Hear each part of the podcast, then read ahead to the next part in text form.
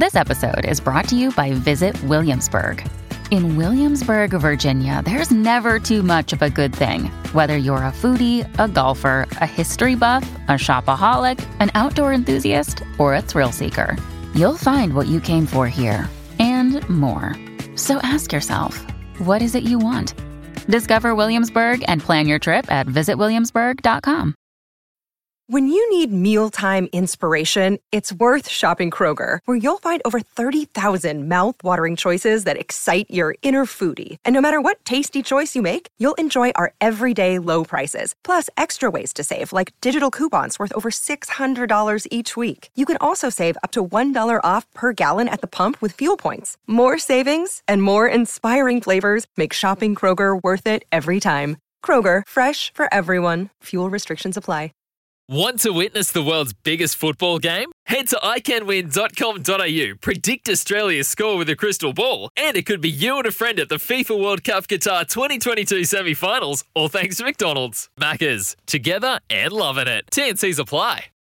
G'day, Mike Hussey here, but you can call me Mr. Supercoach. KFC Supercoach BBL is back and there's 25 grand up for grabs. So what are you waiting for? Play today at supercoach.com.au. T's and C's apply. New South Wales authorisation number TP slash 01005. Yeah, good morning. You listen to Baz and Izzy for breakfast on SENZ 2nd of December, 6, 24 in the morning here on Baz and Izzy for breakfast. Keep those texts coming in on the double eight double three, or give us a call on the Kennards Hire phone line anytime throughout the morning. We're going to talk about Colin Munro, the Colin Munro article that came out with him and his first kind of uh, really the interview since his, his snub from the, the T20 World Cup.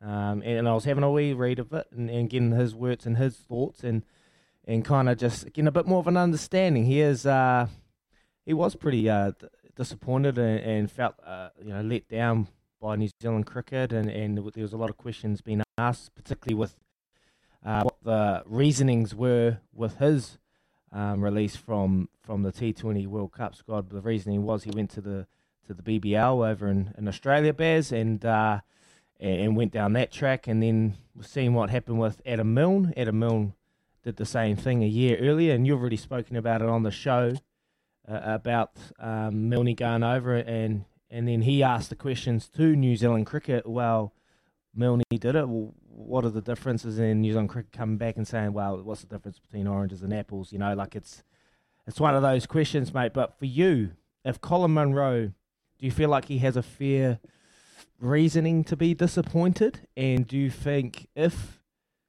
New Zealand took him to the World Cup, would he have made a difference? Because at, at the same time, yeah, he commended Daryl Mitchell and the way he batted in the top of the order, but if they would took Daryl Mitchell over, not knowing if he would be good at top order or what how good he would be in the World Cup. So it was a bit of a risk taking um, decision in the end. But for you, any thoughts, mate?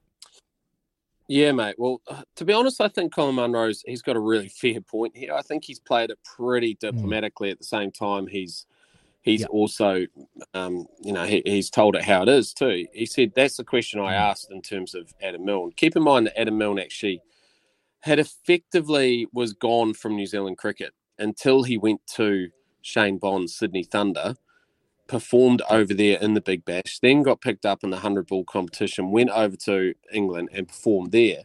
Then that threw his name back up in lights because he bowls 150 kilometres an hour. uh, mm-hmm. Colin Munro did the same thing, but was uh, the the the comment that Colin Munro said is that's the question I asked before I was told that you made the choice to go to the over to the Big Bash. And I took that on the chin because it was my the best decision for me and my family. Munro said. Mm-hmm. He then asked about Adam Milne, who also gave up his contract, and I was sort of told, as you mentioned too, mentioned before, that it's comparing apples and oranges. So I sort of just left it at that. He said, at the time, to be honest, I was very disappointed. The communication about why I wasn't selected, rather than the fact that guys have got a, gone ahead of you, which isn't the case because of his international record. Now, his international record is unbelievable. Uh, he is mm. up there with one of the best ever T20 players that, that have played. And he's definitely up there as, as one of our best ever T20 players. He boasts boasts the fourth highest overall T20 strike rate amongst those two mm. have faced more than a couple uh, more than a couple of balls as well. And so therefore he has a compelling case. I actually mentioned it, I'm not sure if you remember is, but I mentioned it a, a few weeks back Yeah, that. Colin Munro has that kind of X factor in the team that, given a situation like a World Cup final, he's such an aggressive type of player. He doesn't bother about names or reputations of those who he comes up against. He's played a lot in the Big Bash over there for Perth Scorchers as well, so his knowledge Mm. of the competition for the next World Cup will be substantial.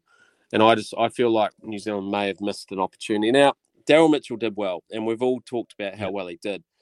But if we actually look back on, with the benefit of time, if we look back on Daryl Mitchell's performance in that World Cup, he didn't blaze it at the top of the order.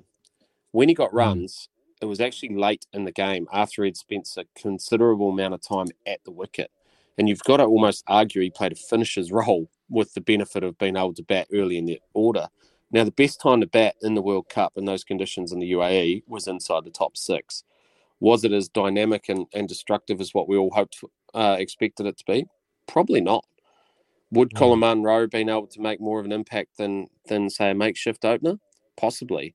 Do I think in a World Cup final, do I think Colin Munro could have been the difference between winning or losing? Well, I know to take on Australia, you've got to match fire with fire, and I thought we're we were sedate and um, and we allowed them to dictate to us. So, as we fast forward towards the World Cup in 320 odd days, I think someone of Colin Munro's ilk with his experience in those conditions, New Zealand cricket needs to seriously reconsider their thought on on Would keeping him on the outside of the Would- outside of the squad. like particularly after this article and the conversation's been had, and getting an understanding from the article, he's saying, "Oh, I'm towards the end of my career anyway. You know, I'm getting old." Him saying those comments. Do you think New Zealand will do a backspin and go back potentially and look at Colin Munro? And I know they should, hundred percent. Like you're right, they got to fight fire with fire, and here's 30 someone that brings that. He's 34. He's Mm. 34 years of age. Is like it's not old. Yeah. It's Like Chris Gayle, I know he's 41, and he's he's not exactly light on his feet, but Colin Munro's still in the he's in the prime of his career as a batter. He's still fit. Mm. He's still mobile, contributing in the field, contributing off the field leadership wise. He's grown up a lot, which he made reference to in the article as well. And I, I think he's someone which New Zealand has to look at to be able to provide a little bit of X factor at the top of the order. That's just that's my thoughts on it, mate. We can keep talking about it. I know we've got to get off to the news now, but we can definitely keep talking about it later on the show. But give us your Yeah, thoughts, sure. double eight, double three. Should Colin Munro still be considered for the New Zealand cricket side, or the fact that he's gone over to the Big Bash, as did Adam Milne, does that make him unavailable to play for New Zealand? It's fascinating conversation.